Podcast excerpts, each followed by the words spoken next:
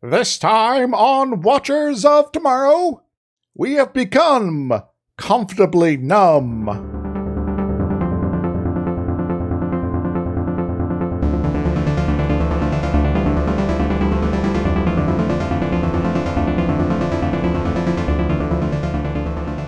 Everyone. Welcome to Watchers of Tomorrow, the sci fi review and critique show that is the cause of all war and human suffering. My name is Gep, and I'm joined, as always, by my friend and co host, Dr. Izix. Hi! And it's the move. It's movie time. It's movie time. Movie time. We take a break from episodic stuff and do a movie.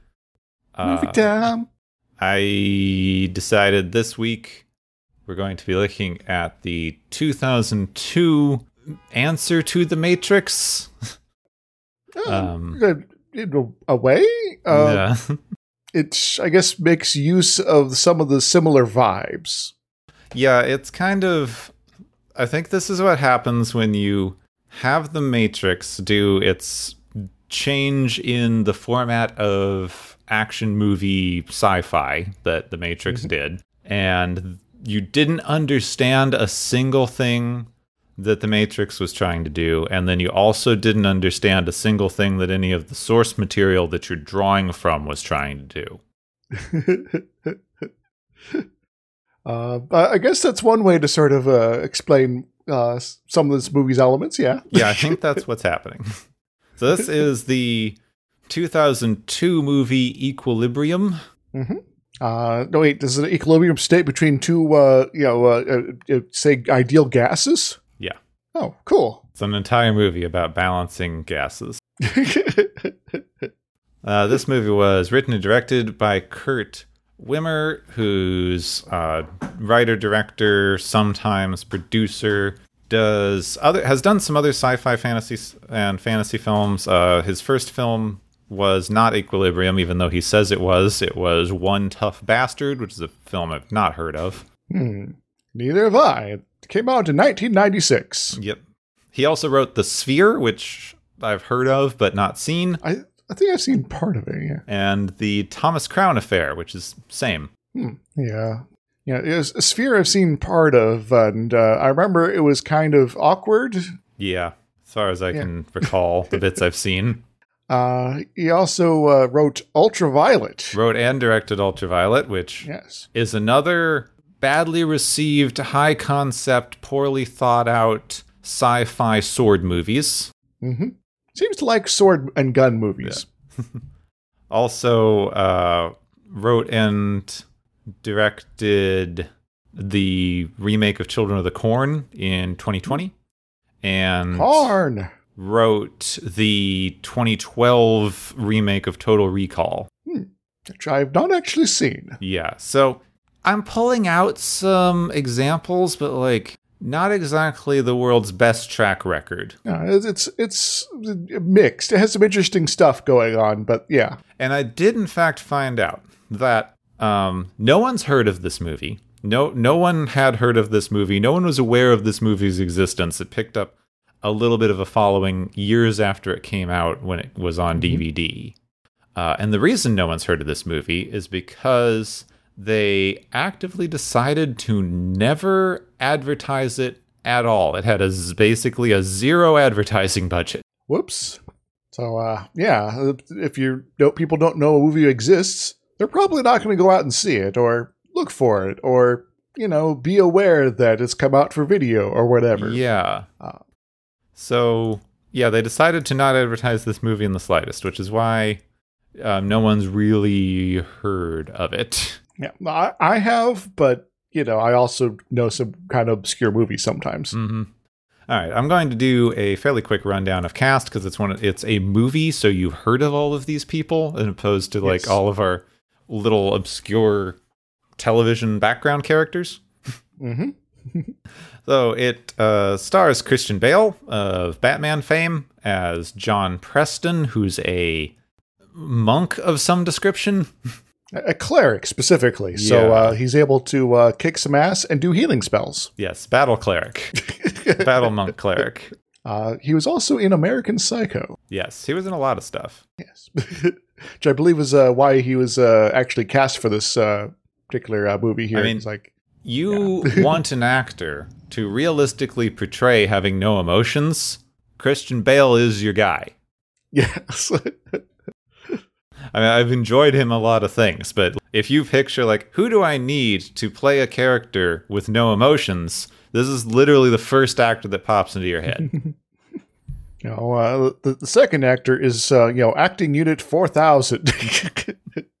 also have uh, Emily Watson who played Mary O'Brien. Ode, no, no, it's not O'Brien. Odeburn. I can't pronounce this name. It's, something's kind of Scottishy. yes.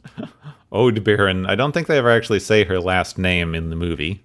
Yeah, I don't remember it. Hmm. Um, she's she's been around. I couldn't find any particular movie that I recognized her from, but she's another large name actor, so she's Yeah. been around in things. Corpse Bride, uh, Everest, uh, in a number of episodes of Genius, uh, the Secret Life of Marilyn Monroe. Mm. Yes, so uh, stuff. Uh, Taye Diggs plays Andrew Bennett. He was the original Benny in 1996's Rent, which I found kind of interesting. the TV movie is also uh, one he was in as well. The original Broadway cast of Rent. Yes. And Sean Bean, who is known for dying, which he uh, yes. also does. Spoilers, but like that's what he does. He's here. He does the thing that he is famous for. I'm going to be in The Lord of the Rings as Boromir. Oh. I'm going to be in Game of Thrones. I lose my head. But he got to be in every Lord of the Rings movie for what was probably like a week of filming. kind of, yeah. Uh, he plays Errol Partridge, who's another cleric uh, who does the Sean Bean thing partway through the film. yes. And uh, finally, of big uh, main characters, we have Angus Macfadyen, who plays uh, Vice Consul DuPont, one of the big bads. is, is he some sort of pharmaceutical or like uh, production company with chemistry? I mean, it's probably not coincidental given the Yes. other text of the film. Uh, one of the things that he's best known for is playing Robert the Bruce in Braveheart. yes. Uh, a friend of mine, uh, a former roommate, uh, read the book Robert the Bruce, and that's why I know Robert the Bruce. Originally from from. So, Yeah, so that is all of our cast. Um, you, you forgot Sean Pertwee. did I? Well, he, he plays father, Yeah, but I didn't want to put him in. He's not really real. But he's also the son of Jon Pertwee, who played Doctor Who. Oh, fun. Okay. And that's fine. Who hasn't played Doctor Who? well, I haven't yet. You might get there. Yes. Fingers crossed. Probably not. I'm actually really looking forward to the uh, the 2023 season. Oh, yeah. Get a new doctor coming Looks like soon. it's shaping up well. I like the actor. They brought back the original showrunner. He's been doing even gayer shows since leaving Hey. Doctor Who. So Got some good options here. I think the new Doctor Who season will be very fun. and We'll probably find a way to talk about it. We need to find some ways to talk about other stuff. But anyway, that's behind the scenes stuff. You don't need to worry about that. Oh, I, I in my list of things to do for my uh, quote movie sections, uh, I do have a couple uh, classic Doctor Who adventures. So, uh, Yeah, those are kind of mo- those are twice as long as movies. but yet they have a lot of filler, so it's easy to actually sum up. Speaking of summing up, I did not realize how much of a mess this movie was until I had to try to synopsize it. yes, uh, there is. Uh, it's okay. We're now over here. We're now over here, and this is happening, and we're having sort of a moment, etc. Yeah. So basically, like all movies that think they are very hard, deep, well thought out sci-fi movies, this movie starts with about 15 minutes of exposition. Yeah, we got to set up the uh, the universe. We can't, you know, organically build it, you know, uh, it up as we go along. No, you have to just dump a bunch of information on the audience because producers think the audience is stupid and can't learn things. Well, sometimes it isn't the pr- uh, producers; it's the studio. yeah, same difference, really. They're bosses, in fact, in effect. All right, so in the early 21st century, humanity entered a third world war. Whoops. survivors knew that we would never survive a fourth, just like how after the First World War we knew we'd never survive a second, and after the second we knew we'd never survive a third. You know. Hmm. Well, uh, apparently we did survive a third. Yeah, Sort of. humanity's always thinking we're not going to survive the next war, and then we do, and that's partially the problem. Yeah. so, uh, yeah. Hmm. So anyway, to save humanity from itself, the new unigovernment of Libria, the Tetragrammaton Council. My God, we're already so many made-up words. Uh, Well, it's like uh, for uh, uh, you know, tetra is for grammar. You know, like grammar. So, so for word council. Yeah, I guess. Anyway, they they have outlawed emotion. The entire population has to be on an emotion suppressing drug called Prozium, and it is enforced by a new law enforcement agency called the Grammaton Cleric, which is a super elite fighting force with a religious devotion to hunting down sense offenders and eliminating any material that may tempt someone to start feeling feelings. So, uh, very much when we're saying sense, we're we're talking about having you know senses like used at all effectively. Yeah, feelings, So emotions. you know, yeah. you know, emotional, you know, you know, uh, you know, seeing a beautiful uh, si- uh, uh, sight outside might cause you to have an emotional response, and that's bad. So we're going to like paper over windows so everything's dull and gray inside. Yeah, everything's everything's awful looking. It's all very kind of uh, brutalist. Which normally I like brutalist sort of architecture. You know, it has its you know time and place though. Yeah, it's everything though in this place uh, because Yes. apparently architecture can never trigger an emotion. it's impossible. So outside of the city of Libria, the world exists as a set of bombed out abandoned buildings, and the police have ventured into this area to find a rebel safe house where dozens of people are hoarding art and music and the like. Preston and his partner Partridge, two clerics, back up a large police force. Like there's like 40, 50 police officers heavily armed and armored, and these two dudes in robes. So uh, it seems a, a, a little uh, outweighed uh, for the uh, the police presence here in terms of equipment and numbers. Yeah, apparently having a hundred police officers is not enough to take out like thirty somewhat armed rebels. But this one guy, Preston, jumps into a room and uses his fancy gun skills to kill an entire room of rebels without breaking a sweat. Yes. So uh, I, I should probably point out that uh, this uh, movie has one of the highest body counts for, uh, of one person in you know in one character in the movie killing people. Uh, yeah, not the highest, but pretty close. Preston uses his almost innate sense of being able to understand the sensing population to find a hidden art cache that includes the Mona Lisa. That's here for some reason. It's the only painting that anyone ever has. Yes. Uh, though, speaking of Doctor Who, uh, there's an episode of Doctor Who where Leonardo da Vinci actually creates a number of copies of the Mona Lisa uh, and is part of a complicated scheme by the bad guy. so I'm just going to say that this is one of those spare copies. This is also a piece that I like because they they walk up to the Mona Lisa with a little I don't know scanner doodle and they beep it and go, "It's authentic." It's like so. What you're saying is only the original authentic Mona Lisa could inspire feelings. If it's an art print, fine. It's, it doesn't matter. Yes. well, maybe they need to like check off certain items or whatever. So it's like, we've got most of the prints, but we need to get rid of the original so they don't copy it anymore. So they burn it all because we've gone straight into Fahrenheit 451 just immediately. Mm-hmm. Yes, so uh, we're going to just destroy everything uh, that we uh, don't want in our, our society, and now we're we're we're, we're safe from it. So they return to the city. Uh, Preston notices that Partridge has taken a book and claims that it's to make sure it's disposed of properly because sometimes the sweeping team misses stuff. Also, while they're in the car, their watch alarms go off, which reminds them that it's time to inject one of their daily doses of prozium. One of. They have to take this stuff like six times a day. Yes, uh, it's, it's like super Prozac or something. That is their daily interval. Apparently, that's what they call another. We have to learn all of this this vocabulary for this movie. Yeah, I guess having it being so regular, though, it uh, keeps everyone in a certain level of routine. And, you know, able to observe if someone's not following that routine. And speaking of routine, we drive through the city where we observe that the central pastime of the citizenry seems to be sitting in large open squares listening to state propaganda. Well, if you don't got anything else to do, Yeah.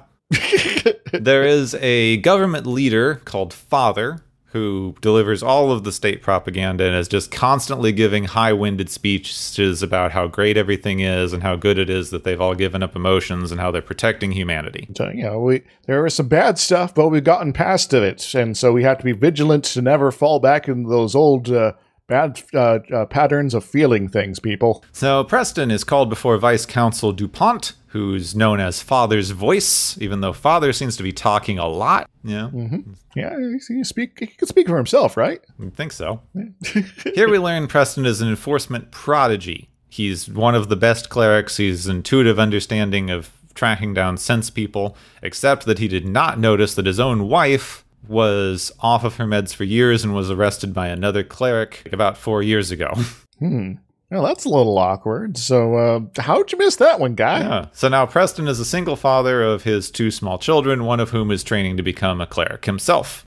And uh, I have to say that uh, you know, especially early in the movie, uh, you know, son is like kind of children of the corn here. Uh, speaking of, of that particular reference, I know. looking a- at that, I was like, oh, yeah, I see how you got there.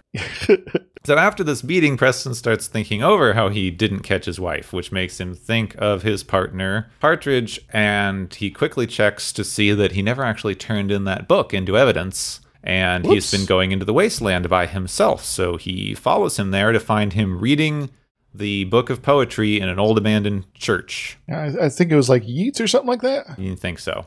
Something. Uh, I hate it. I'm gonna just kill. I don't get poetry. I tend not to like poetry that much. I found it needlessly repetitive, and the fact that they kept quoting it bothered me. But that's me. Well, uh, there is another, you know, uh, uh, I guess poetry reference of a sort uh, in the form of some music later. So maybe they could have uh, made use of that instead. they could have. They they kind of needed a better through line to represent the emotional stuff. yes. And actually, if they had been using the musical cue from the beginning, they could have incorporated into the movie soundtrack better as he as other people start feeling things. But you know, that's movie making. I don't do that. Yes. maybe we could someday. So Partridge points out the hypocrisy of killing people for having feelings because having feelings makes you kill people. Yeah, that seems a little weird. So is this is this is he trying to imply that maybe the, the father and the state apparatus are afraid of something? Ooh. They are feeling something. Hmm. So he grabs his gun, which forces Preston to shoot him rather than him being apprehended and, uh, I guess, probably interrogated and executed anyway. Yeah. So uh, I, guess he's like, ah, let's just get this over with. So back in the city, Preston is introduced to his new partner. Brandt. He's also an intuitive cop. Yes. So great. They have two intuitive enforcers. He also seems to smile a lot. Yeah, I like him. I like him as a character personally. I wish he had more screen time and development. I, I do as well. And but you know the, the fact that he's like the only person in this movie that who, who routinely smiles, it's sort of like, hmm, there's something different about this guy. So Preston goes home where his son's watching state propaganda, like everyone does. Um, he asks if he should report a boy he saw crying, and Preston says, Yes, no compromise. Anyone who's feeling must die, including small children. Yes.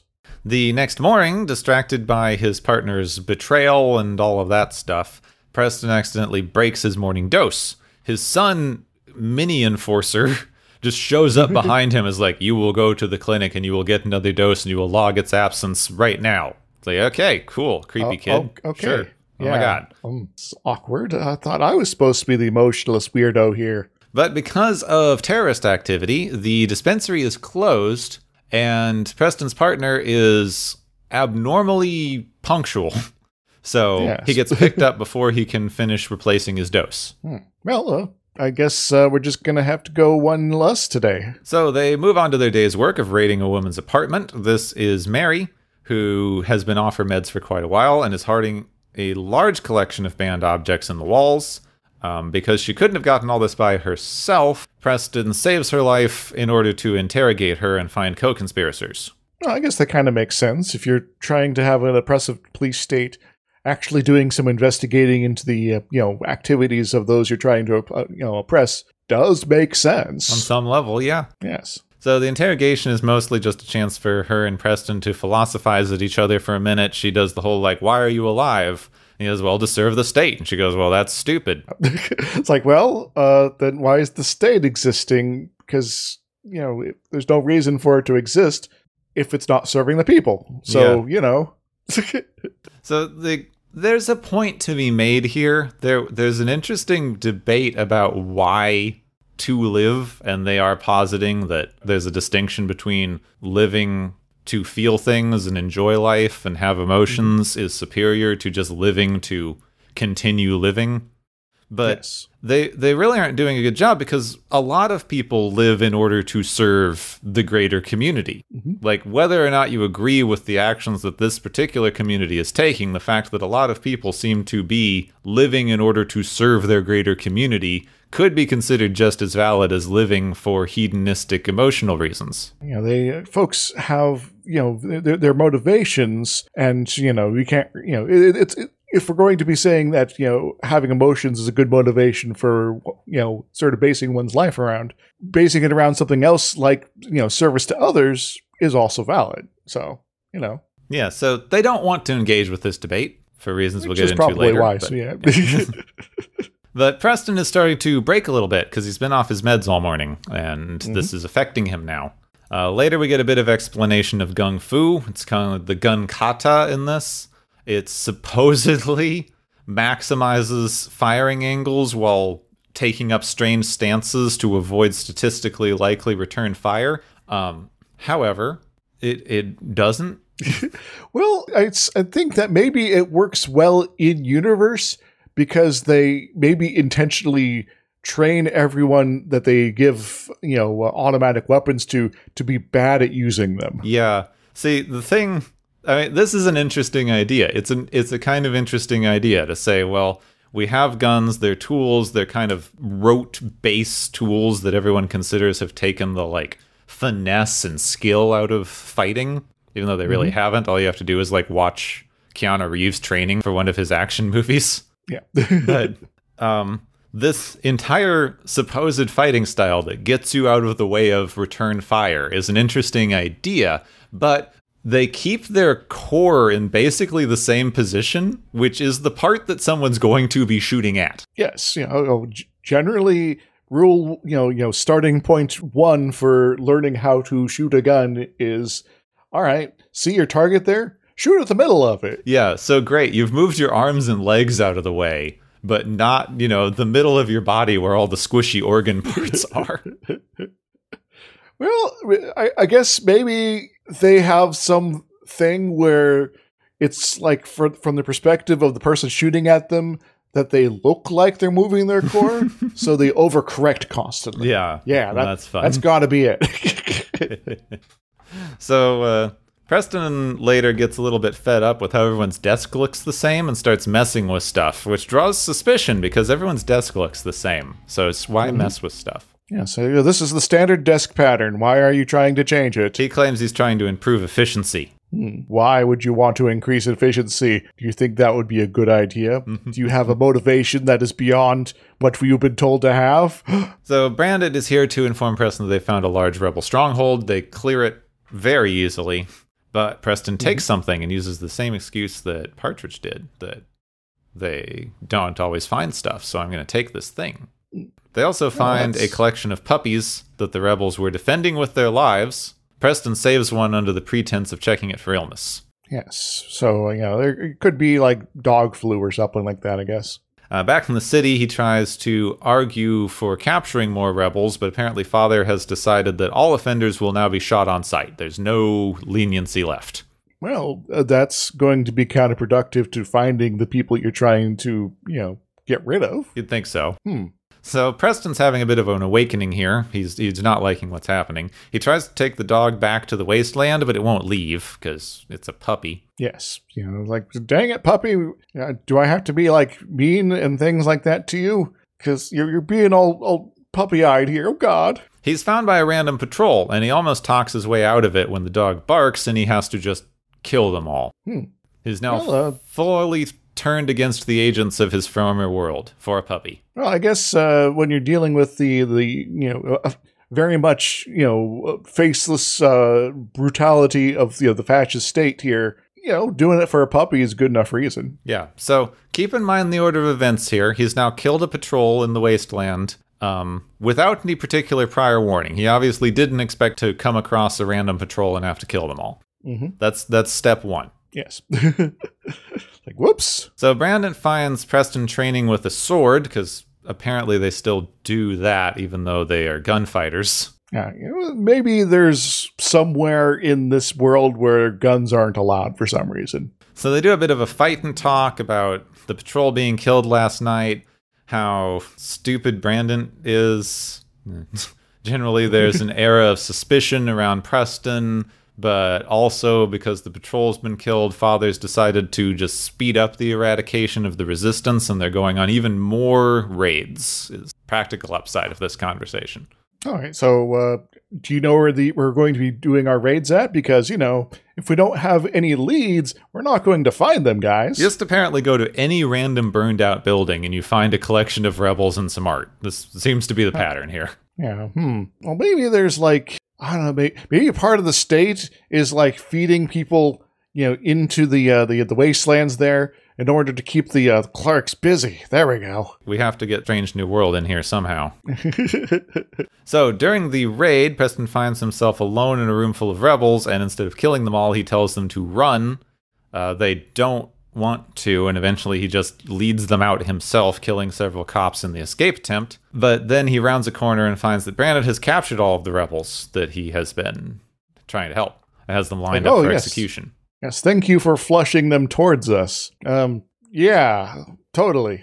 So Preston basically starts getting ready to fight. Brandon's like, "You should shoot them all. Here, use my gun." And he switches it over to full automatic and is about to like start shooting his way out, but one of the rebels nods him off and he gives the gun back and lets Brandon's people shoot them all. Hmm. Well, uh, well, uh, thank you, random guy here. Um, you're still dead though. Yep. Bye. So Preston, who's now fed up with everything, asks the Vice Council to give him the authority to track down the underground resistance in the city itself. He investigates Partridge's possessions, finds some old photographs. One is a picture of him and Mary together with freedom written on the back of it. This is a lead, apparently. Yeah, it's a, uh, a, a connection between somebody he has in, custody. It's you know the, the the secret spoiler within their own ranks. Hmm. So he confronts Mary about her and Partridge. Uh, when she finds out that Preston killed him, she attacks him, but he just basically uses this to grab her and then have feelings about the fact that he's grabbed her, and then he runs away. Well, uh, you know, I, I guess being emotionless for so much in your life does kind of make it hard to like deal with emotions when you're not feeling when, when you start feeling them again. So- Yeah. So Preston tracks down a librarian who Partridge knew.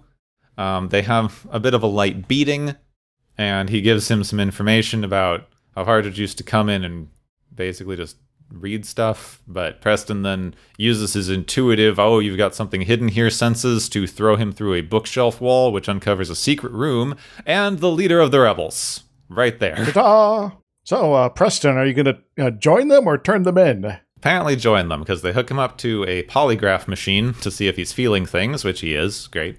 They tell him about the paradox of emotion that feeling is good, but sometimes you need to not feel stuff, and that some people need to suppress their feelings even more completely in this world so that other people can have the freedom that they're fighting for. Also, they want him to kill Father because once the figurehead is dead, they can set off the entire revolution that they already have planned and ready to go. Oh, uh, that's convenient. Well, uh, uh, Then, once they've been able to set off a bunch of bombs in the factories and dispensaries, the drug supply will get taken out for a day or so, and the entire regime will come toppling down on itself.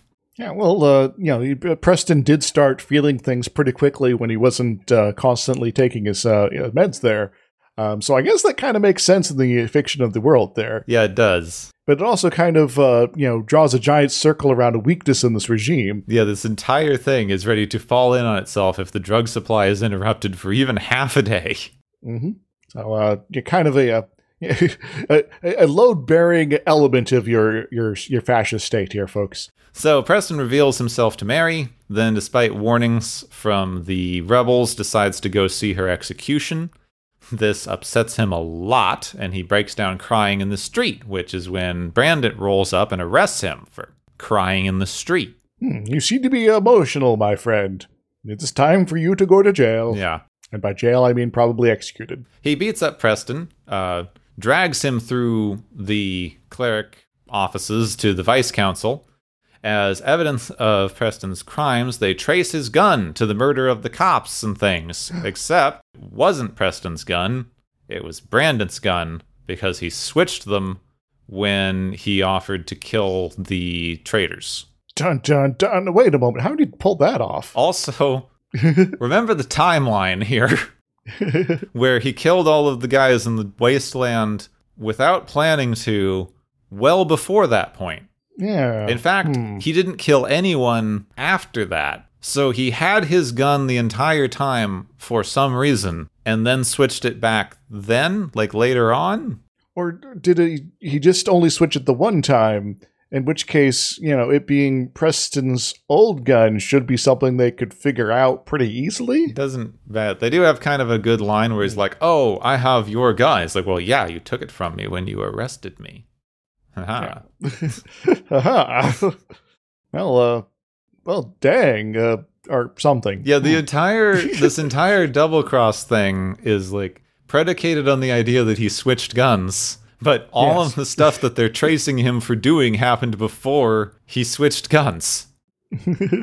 well, them kind of falling for it does make sense. Yeah, it does later. Later. But still. At this point, it's like a little head scratching. They drag Brandon away, but since an accusation has been made, they do need to search Preston's home. Preston has no feelings about this whatsoever, like a good little boy. Like, yeah, so of course, uh, I understand. Hopefully, they don't pull the mirror out of the wall and find where I've been stashing all my pills. Yeah, he rushes home to find his stashed drug supply before it can be found. When he gets there, it's gone. His son has them because his son has been off his dose since their mom was. Well, that's a bit of a surprise. Uh, I guess that maybe explains why you're being so creepy earlier. You have to like overdo it in order to keep hiding. Yeah, uh, both of his kids have been off of their meds since his wife was. Now he's off. The, the entire family's gone rogue. Yes. Hooray, we're a rogue family. Let's go, uh, you know, paint the town red uh, later. So Preston now is finally ready for his plan. He turns in the Rebel Underground. In exchange for turning in the Rebel Underground, he gets an audience with Father because Father never sees anyone because it's such a giant threat to his life. Yeah, you know, he's, he, you know, the, the father, the great in power, never sees anyone. No way, no how. Before he can see Father, they take away his weapons and they give him a polygraph, which was a trap because it was all part of Father's plan. Brandon even shows up to rub it in. They could never get an agent into the rebels without having them feel, so they allowed Preston to go off his meds to infiltrate the rebels so that they could later betray him and catch everyone at once. Well, uh, I guess that it kind of explains why they let him do this. Oh, all right. So, also turns out, since they're going to kill him anyway, doesn't matter, may as well tell him, Father's not real. He's just a made up figurehead that is actually the vice council using holograms to create a mouthpiece of propaganda. Dang it, Mr. Pertwee isn't real. Cheapers. So now they've caught Preston. They're ready to kill all the rebels. Everything's looking great, except Preston has literal guns up his sleeves. Dun dun dun. He also goes catatonic and dies for a second, and if that's him getting ready to fight, apparently. Yeah, well, it's it's like you know, the polygraph is still hooked up to him, and he's like, "I'm suddenly going to enter my calm space, so everything about me stops for a few moments." Yeah, I mean, I do like the scene. I see what they're doing with the scene, and I liked it, but like, that's not how a polygraph works. It flatlines. Everything flatlines, and then the guy goes, "Oh shit!" and then he starts killing people. Yeah. It's like, oh no, he's uh, entered the Matrix or something. So he shoots all the cops in the room. He shoots all the cops in the hallway. Pretty decent fight scene. Mhm. He confronts the vice counsel, aka father, in his opulent, decorated office. yes, with like paintings and stuff. Uh, Preston kills all of his sword guards Then he fights and kills Brandon, also with his sword. Then he has a handgun battle with Father, where they're actually doing kung fu gunplay with really, really up close kung fu moves, trying to shoot each other. You know, uh, you know, let's count the bullets here, everyone, and pull the Matrix thing like the one bit in the mm-hmm. subway. Until he finally disarms Father and has him at gunpoint. And then Father goes, Oh, but I feel stuff. You wouldn't want to kill someone who actually feels stuff because that's somehow different from killing the 60 people that you just killed in the last 10 minutes or so. No, no, not in this case. Mm-hmm. Fake father, your your jerk face. Come on. this very obviously does not work. So, yeah. Um, now father's dead. Preston moves into the propaganda room and starts blasting computers, which apparently disables all of the propaganda machines and signals that the rebels that it's okay to rebel. They blow up all the dispensers, overwhelm the entire police force immediately. and also, Preston's daughter has a dog now. Hooray! City's and on fire. Everything's fine. That's it. We're we're done. The regime is toppled. Good job. Well, uh, I suppose uh, there is a certain level of yeah. Everyone's kind of been doing a routine constantly for years now. So you know, we don't necessarily have to change like the whole food production sort of side of things. Mm-hmm. It just we don't have to put up with these you know cops randomly picking us up off on the street and killing us. So that's nice. So this is a bit of a mess. I haven't seen this movie in a while, and I remembered it largely for like it does have some pretty cool action sequences. Yes.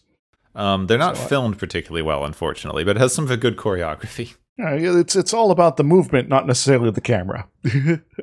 um, but this movie's a bit of a mess, and I I did figure out why. Uh, mm. There's a couple of reasons. One, the writer director uh, in interviews, Kurt Wimmer in interviews, said he was not trying to make a political movie. Whoops. then why did you have a movie about a fascist state and resistance against it? Yeah. That's that's political movie there, guy. Yeah. All right, this is his personal story that he said in interviews that I, lo- I was looking up stuff for this. He he said that he was doing art. He like was really interested in doing art. He went to art school. He got fed up with the way that everyone in art school thought they were an artist because that apparently is something that someone else should decide. That you don't get to just what? pick up a piece of clay and go, haha, I'm an artist because you have to be good at doing it to be counted as an artist. And he got fed up with art with the art world. And then didn't engage with art for years until later his wife was like, "Hey, you're being a bit of a dick about this." And then he re-engaged with art and then it was like, "Oh my god, look how cut off from the world I was." There's so much beauty out there. And then he made this movie about it. So, uh, so this movie is about getting back to the world of beauty, I guess. Yeah, but so this movie is it's it's really interesting to talk about. Like I was thinking through this, like this movie is a mess. This movie is a complete and utter mess. It has no idea what it's trying to say and no idea how to say it. But mm-hmm. It's fascinating as a place to start talking about this particular genre of science fiction because mm-hmm. it is just a mashup of the greatest hits of the dystopian future sci-fi novel.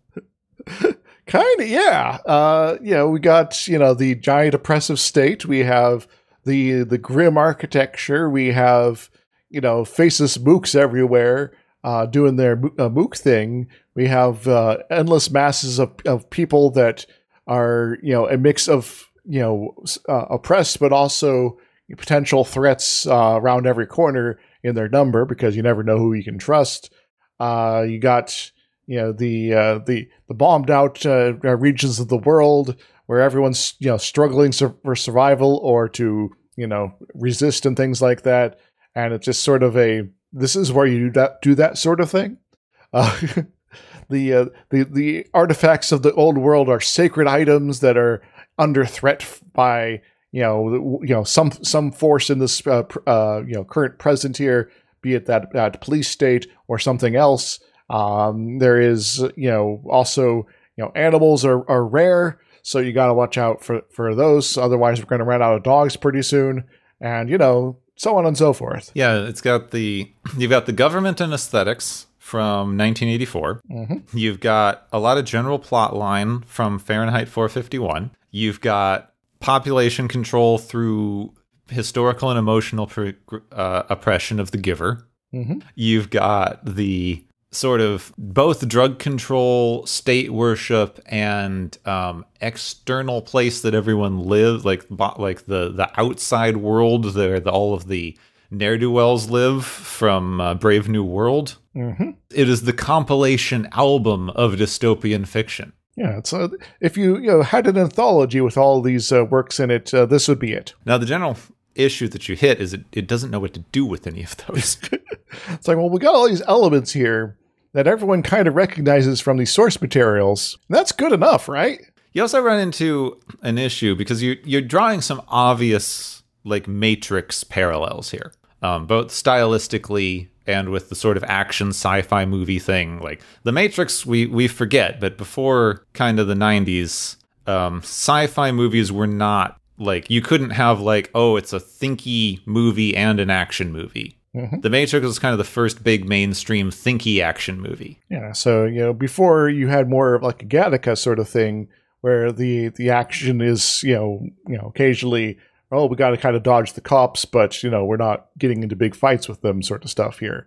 While the Matrix came around and it's like well now we're able to kick some ass too. And uh, drawing an obvious comparison, because I just went through all of the Matrix movies so that I could watch the new one, which is pretty good. I liked it. Um, uh, you you draw a weird distinction because it's it's way harder to work a dystopian style story from this direction. By which I mean the protagonist of Equilibrium works for and is an enforcer for the state military.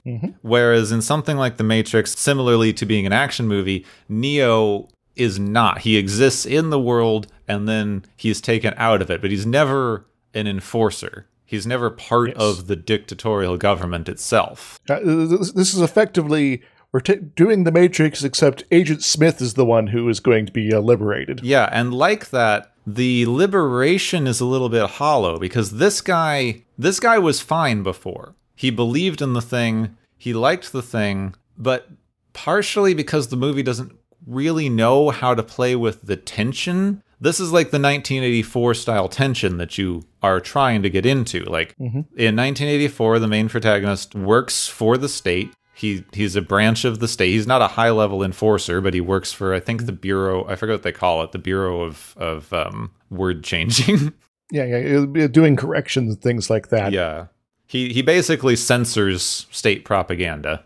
So he works for the government, and the fact that he's starting to turn against the government's ideas is the central point of tension in the story. It's how do mm-hmm. you resist when any sign of resistance will immediately be put down and punished. Yes, so, yeah, you, to resist would be to be obvious about it, and if anything is obvious, well, that's the end of you.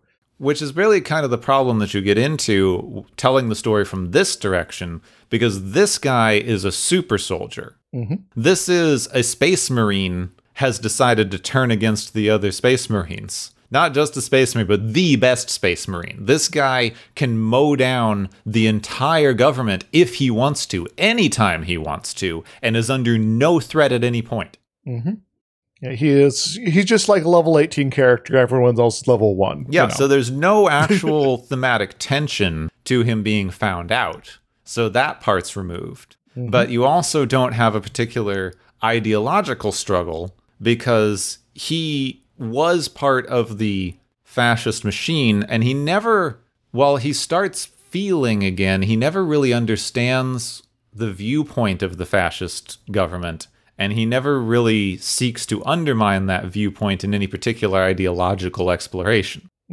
But uh, I think that's kind of where the this is not a you know was not meant to be a political movie starts kind of undermining it Yeah. because you know because if you don't want this to be a political movie then you want that you're going to be sort of actively ignoring that sort of exploration much to the detriment of the film Which is one of the places that this movie really starts falling apart because the state apparatus is so stupid that you need to be able to justify its existence through an ideological exploration.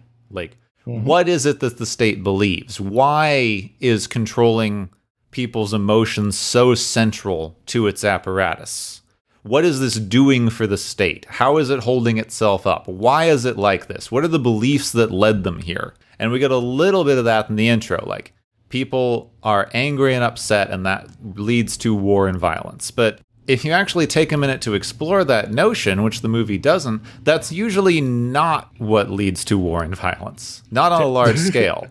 Like emotions lead to violence on an interpersonal level. On mm-hmm. I'm really upset and we got into a fight about it. But on a national level, it's not because two leaders get upset with each other, it's because there's political or ideological differences or there's uh, resource shortages or resource grabs or power grabs, stuff that would that still obviously exists in this world. Otherwise, you wouldn't have this enforcement mechanism. Indeed, you know, it's like maybe if you go back to squabbles between medieval uh, dukes or whatever, you know, the you know the the personal insult thing might have some merit, kind of. But at the same time, you know, there is a uh, you know you know this is like not just modern states, but postmodern states where, yeah, it's all about, all right, so what are we going to do that's going to be both preserving, you know, my state as is, as well as growing its power? And, you know, that's that's not really an emotional sort of decision there. That's a I'm going to weigh my options here and pick the one that's going to be, you know, most valid for what I want to try to do here. And sometimes that's go and invade the other country nearby. Especially when you're using obvious fascist imagery, because fascism is usually not a particularly it's it it's an interesting one to use fascist imagery because it's not an emotionally centered government. It uses a lot of emotional language to manipulate people. Mm-hmm. So having a completely unemotional populace with a fascist government creates its own jarring juxtaposition that you kind of need to answer for. So, uh, if you're not able to make use of the uh, fascist uh, call and emotions, I guess you have to sort of back, you know, fall back onto the general anti uh, anti intellectualism. So people are just sort of discouraged about from thinking about things, uh, as opposed to you know feeling you know things and then you know deciding that their feelings are matter more than their uh, their you know investigations of their uh, you know you know authoritarian state there. And you do get into um, obviously authoritarian states often do control art. It's one of the first things they do. The the Soviet yes. Union, which is not it's a fascist dictatorship, it's an oligarchy, it's not not communism. Soviet Union famously controlled art, had a lot of state propaganda art. The Nazis burned a lot of art. That's where we get a lot of our burning books imagery.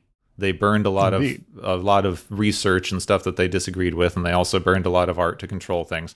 Like fascist states are obsessed with controlling art because you know art is a means to you know provide a an argument that is potentially counter to what they're trying to build as far as the the national story and that sort of thing. So, you know, can't have that. Can't have competing uh, worldviews. Yeah, so you you can't really have good art in a dictatorship or a fascist state because good art questions what's happening. Yes. And you can't do that when you have the party line that you have to adhere to. By making everything just a plea to we should feel, the film kind of takes away the underlying messaging that you have in a lot of other dystopian fiction because I didn't really understand it. Mm-hmm. In a fascist government, the thing that the state cannot abide is questioning, not emotion. In yes. fact, emotion is often one of the things that causes people to be so zealously overprotective of the state mechanism, which is what you wind up with in this with the clerics who have a religious devotion to upholding the mm-hmm. state mechanism. It is the end all be all of their existence, and anything that threatens that, you know, we have to destroy it. And you also aren't even using the emotional control through drugs aspect in the way that William would expect, because you can get into, um, and something like Brave New World does get into controlling the population with drugs, which they aren't exactly doing. Because in something like Brave New World, they have these like drug fueled sort of orgy parties to vent the frustration and stuff that builds up of having to live in this dictatorial, semi fascist uh, clone state that Brave New World sets up. hmm And part of that is a little bit of emotion is emotional suppression and just sort of this idea of disconnecting with the world rather than understanding what's happening, which is one of the criticisms that you have with a lot of sort of pharmaceutical and drug ideas is instead of looking at what's happening in the world, you're using drugs to escape it. Putting yourself in an emotional cul-de-sac in a, in a way where you know the whatever is attached to that is disconnected from the controlling you know organization around you. And you're also distancing yourself from the sort of postmodern interpretation of psychological pharmaceuticals, psychoactive drugs, um, which was you know kind of famously uh, enshrined by Michel Foucault. In a a state can use a definition of madness and othering in order to control radical parts of its population. Anyone who disagrees with what the general arm of the state is doing can be defined as sick, and basically that lets you define them out of existence. Uh, he kind of drew a parallel between old leper colonies, which was another place that this could happen. You define part of the population is sick and ostracize them. And um, apparently, even in some parts of the world, leper colonies later became asylums where you would put people who were designated as mad or mentally ill. You know, the, these folks are a danger to you and everyone you know, so we have to take them away from you. And yes, we're going to sort of be a, a loose definition of what that, that means as far as their madness goes. So you know, if you need to get rid of your uh, your wife occasionally, know, we can maybe help. Other times, we're going to be getting rid of uh, someone who offends the state. So you know, we got we got some options. And then, of course, the the largest parallel that this movie draws, which everyone talks about, is from Fahrenheit 451, the uh, Ray Bradbury story about people burning books because they contain not because they will question the state. To be clear, no one has actually read Fahrenheit 451 when they want to talk about it. Fahrenheit 451 is a deeply conservative book because they are not burning books to uphold a fascist regime because the books may contain dangerous ideas that would question the government. They are burning books because everyone simultaneously decided that too much of books offends people. That first first one group wanted like a word removed from books and then another group decided that this whole chapter of book was offensive and then eventually they're just like well let's just get rid of books altogether because it's the only way to to appease the identity politics So uh, basically, this yeah for, Fahrenheit 451 is uh, the end game result for people that complain about cancel culture. Yes, essentially. And then everyone watches TV because TV is so milk toast and and will never offend people the way that books will. I don't know. I, I've seen some pretty uh, wacky TV there. Hmm. For having so many fundamental ideas and for being such a such a staple of science fiction, Fahrenheit 451 is a deeply troubled conservative novel. Yes, it is. I, I suppose you know maybe it's time to write a, a response to that one. Uh, Yeah, it's it's a book about moral panics and cancel culture that is usually interpreted as a book about fascism. but it's actually trying to say that oh, everyone is just going to be upset constantly, and so that that that that it's what the problem is, and not you know something else. so when you when you just directly wholesale lift Fahrenheit 451 and shove it into 1984, they don't actually mesh the way you think they do. Yes. you know, uh, you know, yes, in 1984, you know, it's like okay, we're going to have newspeak, we're going to have uh, reductions of our culture and how we speak, and the only approved literature is you know, you know, state pro- party propaganda, that sort of thing. But you know, it- it's not. You know, it, that's more about the focusing on you know uh, specific elements of what is the full body of things that have ever been written and it's not necessarily concerned about the active destruction of uh, the uh, you know the the dangerous materials or whatever there. So so so it's a sort of a a weird mix up here, I guess. Yes. Yeah, it this movie especially has oversimplified the ideas to the point of uselessness. And like yeah, 451 is about offense. 1984 is more about sort of Noam Chomsky's ideas that um, the way that the media is presented to people can control the literal ideas that you can even be capable of having. Mm-hmm. which is what leads you to start questioning things that the state mechanism is doing.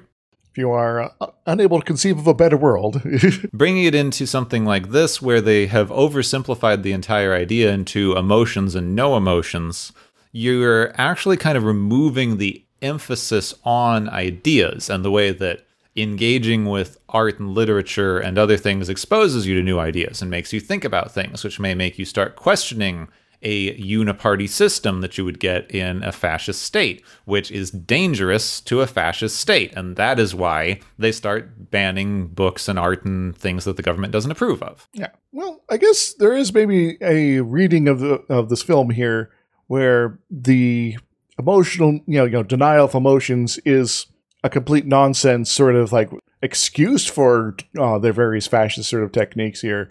Uh, and so, you know, there is, you know, maybe a, a way, you know, sort of, you know, a view that you can sort of have that, you know, this is sort of the the excuse they're using in order to do all these, you know, things that they want to be doing anyway. Um, but then, you know, why have the drugs? well, it essentially is. And the, some stuff that they throw in right at the end, which goes completely unexamined by the movie at large because it's thrown in, in the last five minutes, Mhm. is emotions in this world are kind of taking the narrative place of uh, wealth and privilege. Having emotions is something that you're not supposed to have. Everyone has to be very conformist. Like you're you're getting a lot of sort of old time American propaganda of the Soviet Union sort of imagery. Everything is stark. Everyone wears the same thing. Everyone does the same thing day to day. You're you're using emotionlessness as sort of a byword for communism in this particular story. And Yes. getting into the last five minutes where the powerful elite classes have emotions and live in opulence and are surrounded by art is drawing that kind of thing in like a corrupt government where everyone is supposed to go without because it's better for the general greater good, but the wealthy elites still get to live in opulence and have all of this power, wealth, and privilege. You've now turned emotions themselves into a representation of privilege and wealth and the extra kind of resources that the wealthy elite get to have while the general masses don't even though in a system like this they are trying to pretend that everyone's on the same footing i.e. emotionlessness Hmm. I guess this does remind me of a, uh particular uh, uh, quote. Forgive me uh, for uh, not remembering the uh, the fellow's name. Uh, the, the the guy behind Metropolis, Fritz Lang. There we go. Uh, he was in Germany before the Second World War, famous for doing Metropolis and other movies. Uh, you know, German expressionism is sort of like one of the things he helped popularize and you know sort of make you know you know a big thing you know you know at the time. Uh, and as you know the you know rising of, of, of fascism and the uh, you know the Nazi Party and all that, some of those folks you know like, hey, we really like your work, and he's like, uh oh, um, and so uh, it's like maybe like Goering and and uh, somebody else took him to dinner one night, and he's like real nervous and like he doesn't really know what's to think about this because you know he's not down with this whole fascism thing at all. Um, and uh, yeah, they're like, so we want you to make the uh, you know uh, the quintessential you know German film uh, that will be the greatest thing ever.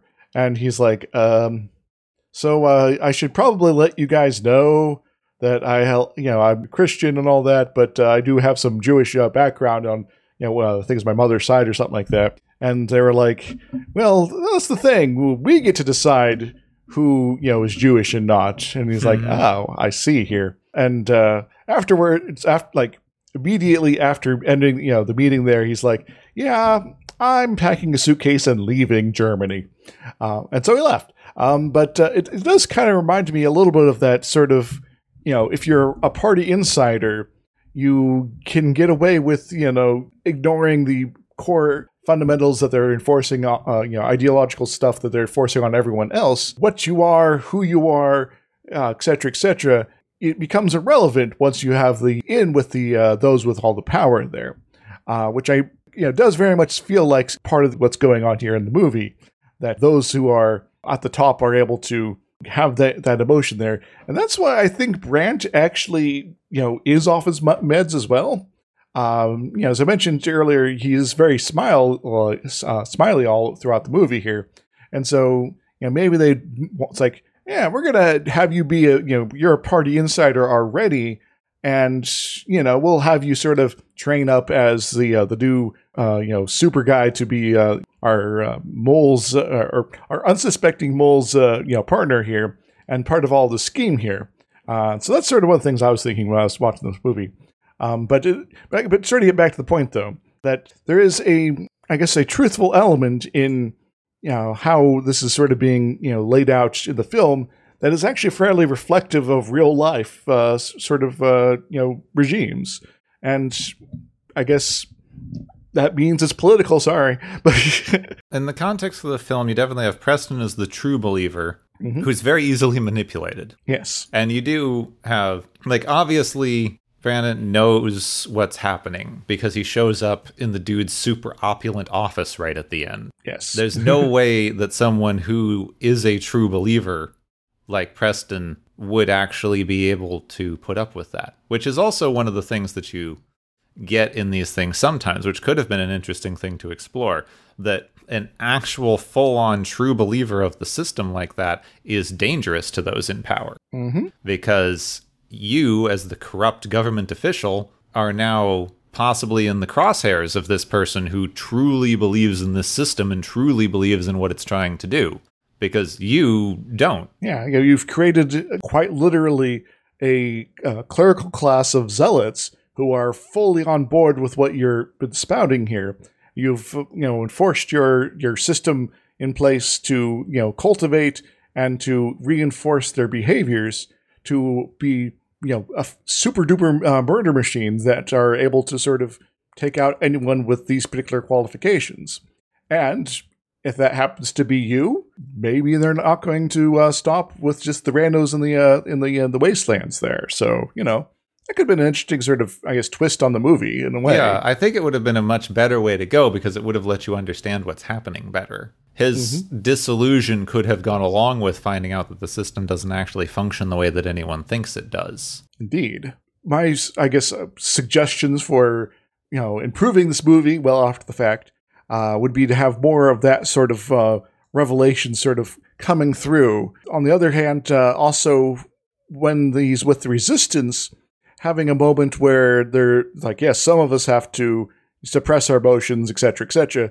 Have him go back on the drug, and then he sort of re-enters that sort of you know hazy state where you know he's not feeling things, but now he has sort of a different perspective on his full world there that there is something more to be perhaps uh, you know appreciating, but you know he's kind of tired of these hypocrites at, at at the top here, and so it's maybe then ambiguous if he's you know taking out the leadership because of their you know his zealous uh, beliefs, or if he's actually gone in uh, with the, the rebels there, because either one at that point could be potential motivation there, and you know leaving it ambiguous of which side he's actually on, you know at the end would be okay.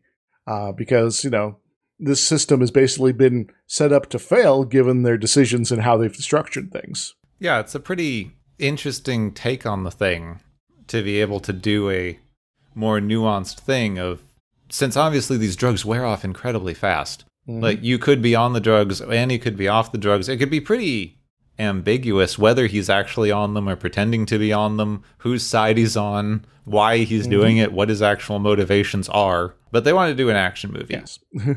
this is the thing where they're just doing an action movie to do an action movie because they thought an action movie would be popular. Um, what? I mean, like, yeah. no one on the cast is sitting there being forced to read dense philosophical texts like they were in The Matrix.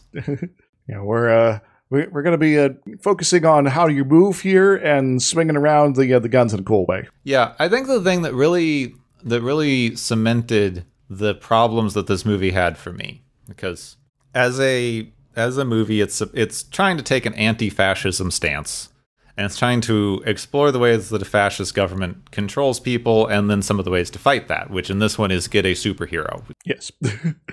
you need that Ubermensch in order to take down your government of Ubermenches. Uh, hmm. But I think the thing that really, really cemented for me that this movie has a fundamental structural problem is that in basically every movie of this type, any movie where you're showing uh, people fighting a dictatorial fascist government, whether or not it's intentional or not. Some movies it's intentionally there, some it's not. Some the subtext is is just something that you read in. But you can usually find a queer reading of the film. You can usually figure out a way that you can put that representation on the film because that's one of the things that very famously a lot of fascist states oppress and it's it's a pretty mm-hmm. easy to insert oppressed notion into the way that a fascist organization is oppressing and controlling its population. Indeed. I could for the life of me not figure out a way to put a queer reading into this movie. Yeah, it's cuz I guess uh, you know for a lot of sort of uh, fascist ideology and governments and things like that, there is a certain level of uh, machismo uh, where you know you know uh, focus where you know where men are super awesome and women are less so and anything that is not you know straight white uh, heterosexual is is badness here. And so you know any sort of uh, non-standard uh, you know uh, sexualities are just the worst and must be destroyed entirely. But there is none of that in this movie uh, other than you know yes the main character is a badass but it's not really being celebrated. It's sort of like, wow, that's kind of cool. Well, even with that, just that's it. what? Us like they say the emotion thing a lot, but like you don't really have a particularly good sense of what it is exactly that the government is trying to suppress. Mm-hmm. So it's not. It's sort of art. It's sort of art. It's sort of culture. It's sort of a lot of things, but you don't really have a sense of it. Like you never spend enough time with the other side to get a particularly interesting juxtaposition. How does the one side live that makes them dangerous to the other? Yes. Is it because they have sentimentality? Uh, you know, you know, because the rebels seem okay with shooting back at the people that are trying to kill them.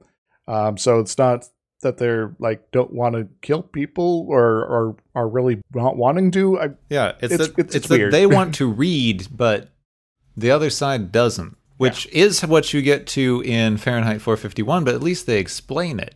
Like he's yes. as as flawed as I find that book, he is coming from a place of a novelist who cares about and is interested in the art of writing, saying that if we did not have this, we would lose something fundamental to the human artistic experience. Mm-hmm. This movie isn't really saying anything about what it's what you're losing they have one line about you shouldn't live just to serve the state, you should live for emotions. But why is living for emotions any more or less valid than living to serve the state? You don't yes. really talk about I it. I would like to know. it is it is just supposed to be presupposed because you see a movie about suppressing emotions and you go, "Oh, that's bad." You know, I, I do have my own uh, view of what to live for, you know, is all about.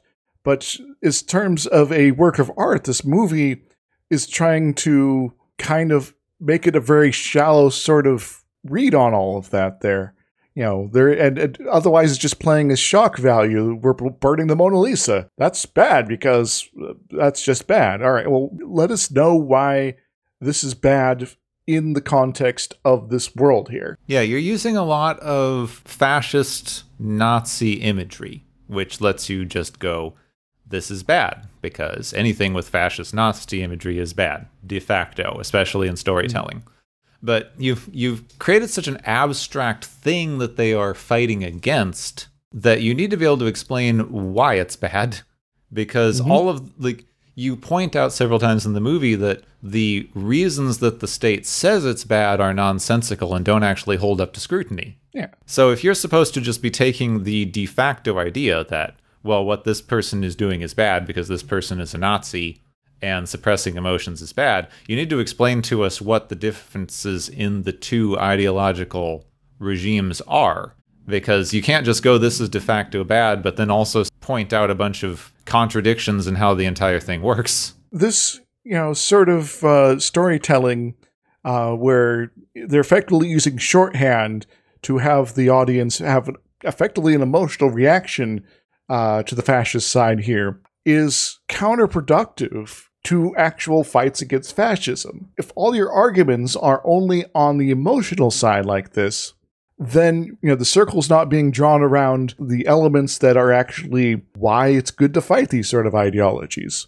It's like, oh, it's just it's just bad. No, it, it's the whole limiting your your, your liberties. It is the uh, wholesale murder of, of individuals, the the the, the oppression, all, all, that sort of stuff, and devoutness to the state sort of stuff. That's the main characters, you know, starts off the movie with. You know, that needs to be questioned and that some in a way that needs to be questioned from that point of view that it doesn't make sense internally uh, and that's one of the core ideological sort of arguments against this sort of ideology that it is it doesn't make sense as a matter of course i think one of the things is like an emotional argument against something bad is not a bad place to be because everyone's yeah, it's, driven it's, by emotions at one point or another I think the real failing in something like this is in one, it doesn't really give you any information on how one would go about fighting fascism because you need a mm-hmm. superhero who's trained by the fascist state, but also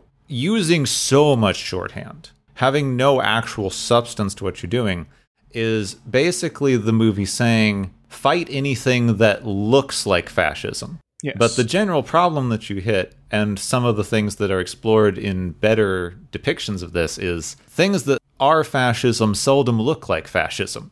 Mm-hmm. Because you, not everyone's going to run around dressed like a Nazi. Some people are, which you know, easy enough to that makes spot. it easy. not everyone is like that. Is to draw the two obvious comparisons that you have. 1984 was about how even living inside of a fascist state, a lot of people don't see it as a fascist state because the state has arranged it so that you can't. Mm-hmm. And in The Matrix, which is the obvious movie comparison that people want to draw here, they're saying that the fascist entity of the enslaving machines doesn't look like fascism from the inside. Indeed. It looks normal until you start noticing that it's not. You, start seeing the glitches of the Matrix, as I say uh, then you can sort of start putting the pieces together and draw out the truth of what your situation is. Uh, I guess this kind of goes back to a degree to that uh, quote about, you know, when fascism comes to America, it'll be uh, wearing the American uh, flag and uh, carrying a cross, because that's what you kind of have to do in order to get fascism to grow in the United States. Yeah. You have to sort of co opt the trappings of the local culture in order to carry through uh, uh, your ideological uh, program there.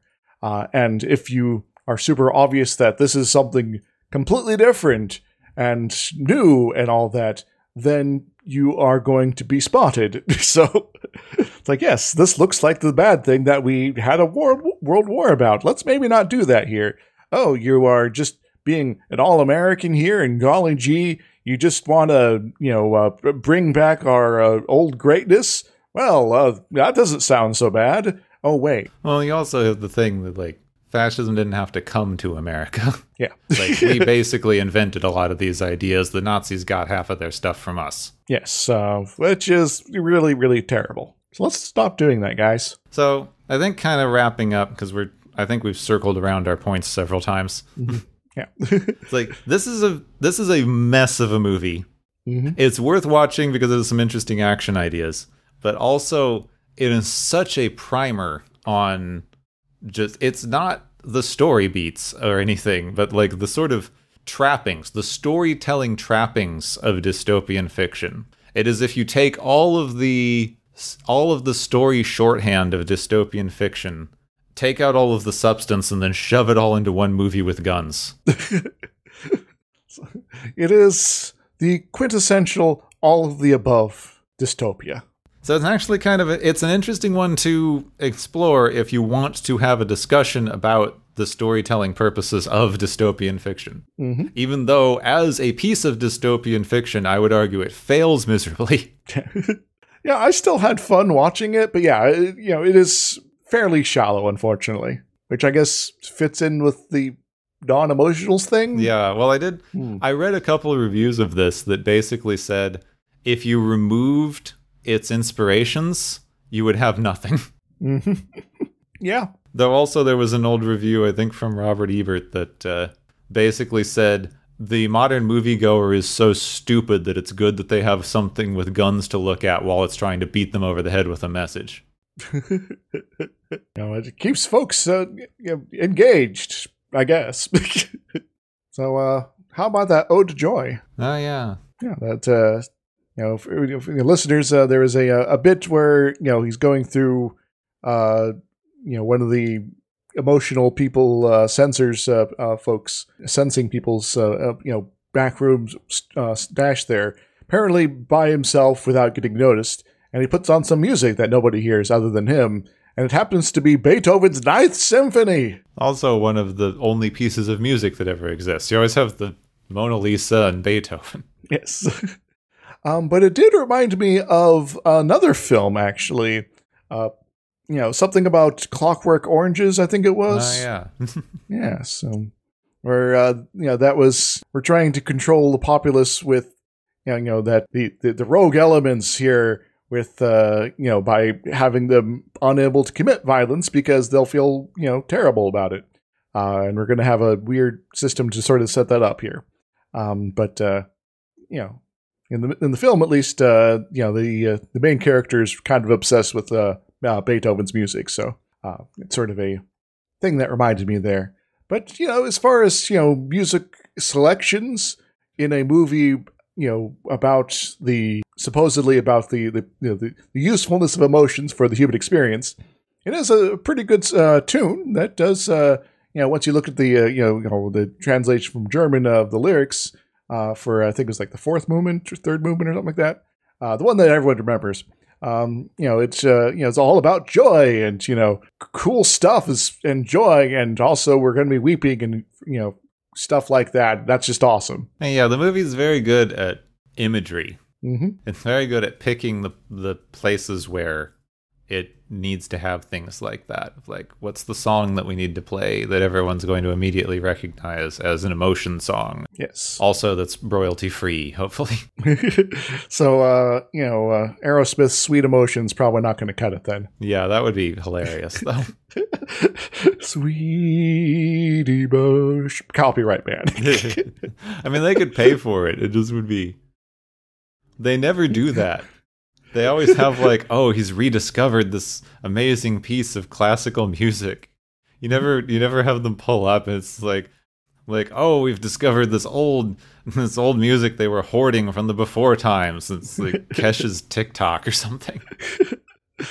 uh, uh, they do something like that in an episode of Doctor Who, though, Uh, yeah. uh, where it was like the the uh, like the second episode of the revived series where it's like yes this iPod as they pull out a an actual jukebox uh, you know is from the ancient times and we're gonna play some uh, uh, an ancient tune and it's like Britney Spears Mhm. so uh, that was kind of a you know a nice sort of a send up there and uh, yeah I, I want to see more of that myself so but but as far as uh, classical music collections goes uh, you know, Beethoven's Ninth is one of my favorites, so I will give it a pass in this case. Though, uh, do be careful, movies in the future. Be careful. Also, Fritz Lang is awesome. Well, I think we've kind of covered everything that we can possibly talk about with this movie without repeating ourselves too much. Hmm, yeah, probably. Um, though uh, we could uh, do it uh, 118 times. One- One for each person John Preston kills in this film. Such a body count. which you know, uh, uh, which is apparently exactly one half of everyone who dies in this movie. He's supposed to be the super powered gun guy, so. Yeah. All right, we've had a depressing movie with a depressing body count. So I guess now it's time for the galaxy's favorite game show.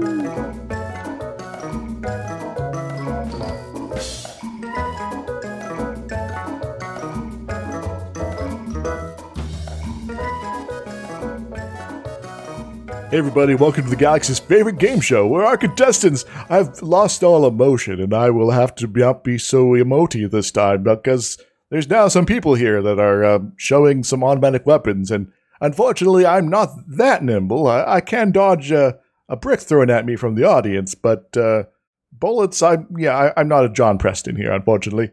Hmm. But apparently, uh, our contestants have been racking up some points here, and we do have some winners and prizes to hand out. So let's begin with uh, the first prize here. To die is logical, which goes to Partridge once he's been spotted by John reading poetry. What does he win, Gepwin? Partridge wins some more thematic poetry. Like, I'm not, like, there's too many, and I didn't look them up, but there's lots of poetry about, you know, dying nobly and for causes and all this stuff that could have been better than treading on dreams and such. Like you could have had a thematic thing going here, and I think it's one of the ones that the movie missed out on personally. Yeah.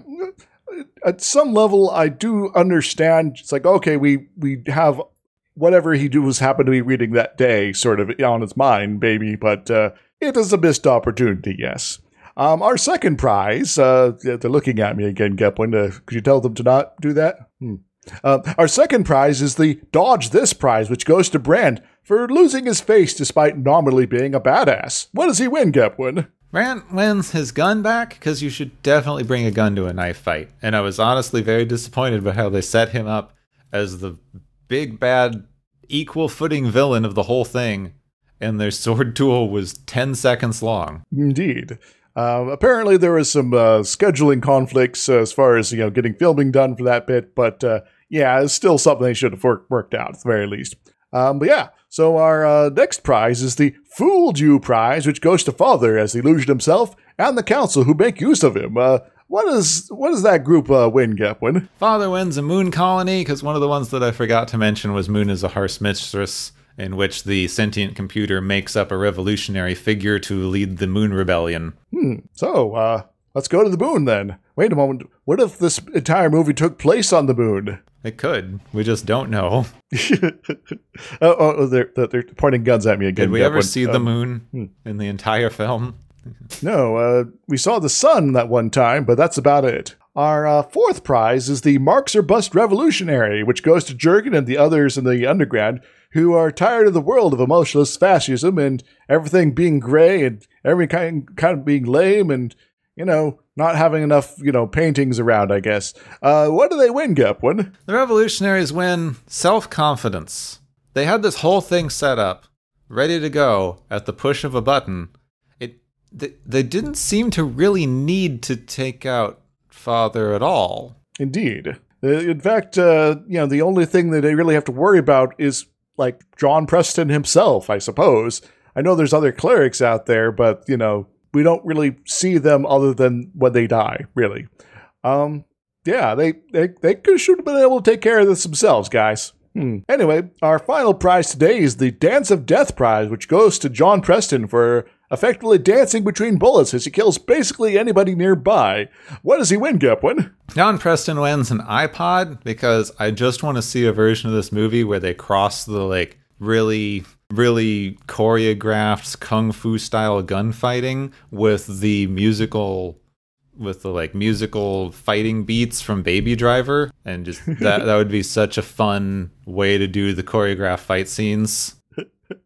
It's like uh, perhaps there, there's a, a a version of this movie uh, out in the uh, parallel universe where they did something like that, and just, you know, music starts slowly building, you know, into these uh, uh, fight scenes as uh, they you know things progress, and he gets more more more emotional. The uh, the music drives you know home his actions and movements as opposed to just being a well practiced choreographed sort of uh, set of uh, movements here. And uh, I'd really like to see that. And oh no, the, the, the weird faceless guys with the helmet are uh, are, are taking me away with Gepwin. Uh, uh, take it, take the audience away. Help! So I guess what I was trying to say through a lot of that is I'd really like to see a version of this movie that was directed by Edgar Wright, but suppose I'm never getting that. Anyway, uh, Isix is gone because the state didn't like him, apparently. So thanks for joining us on the Galaxy's favorite game show.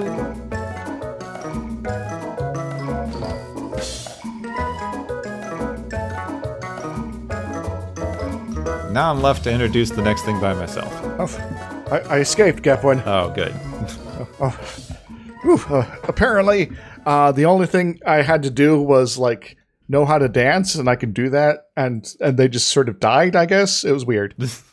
because it's a world without dance, where dance is the Yes. ultimate power. So Kevin Bacon, really is going to Yeah, save us all. dys- it's the dystopian future version of Footloose. We're gonna get to that remake eventually, probably. Maybe that's the movie we make. All right, so we're going from dystopian, drug-filled, emotionally controlled future to one of the sillier episodes of Star Trek. hmm As we're getting back to the best reoccurring character. A single lettered character? Yeah, character's so good he doesn't need a name, Yes. just an initial. yes. This is going to be Hyde and Q, which is Hide and Q. the second appearance of Q after Encounter at Farpoint. Also, the beginning of the grand tradi- tradition of having Q named episodes. Indeed. You know, uh, you know, you know, hide and Q, Q less, um, you know, Cupid. Um, there's some other ones. Q and the Brave. Q and Q and the Gray. Uh, but I guess there's also several really good ones that didn't have the Q pun thing going on here, like uh, you know, Tapestry That's true. and uh, and Death Wish. Tapest Q. Tapest Q, Q, Tap Q Stree. Oh, hmm. Yes. yeah, they gave up on this by the time they got to Picard season two, so on a lot of things. Well, if they, they had it for Picard season two, there'd be like half the episodes would be Q something. They should have been. if you're going to do awesome. a show that's all references, right? Why not? Haha.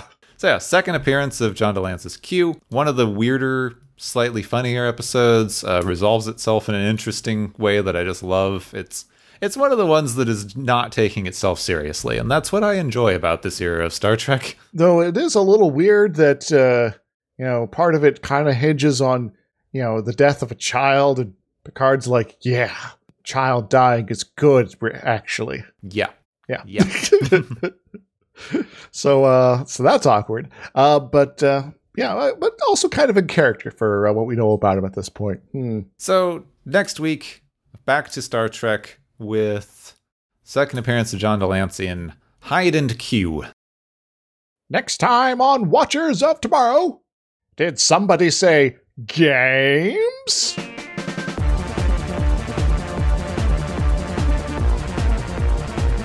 Have been listening to Watchers of Tomorrow, a podcast on science fiction media. Find and follow Watchers of Tomorrow on Podbean, YouTube, Spotify, iTunes, Google Play, Stitcher, Pocket Cast, Spreaker, Digital Podcast, and perhaps many more to come. If you enjoy our podcast, make sure to subscribe for more. And where possible, make sure to rate your experience or leave us a review. You may find Gepwin on youtube.com slash Gepwin and Twitter at Gepwin. You may find me, Dr. Isix, on youtube.com slash Dr. Isix and Twitter at IsixLP. Music is Waveform and Maury's Principle, both by DRKRN.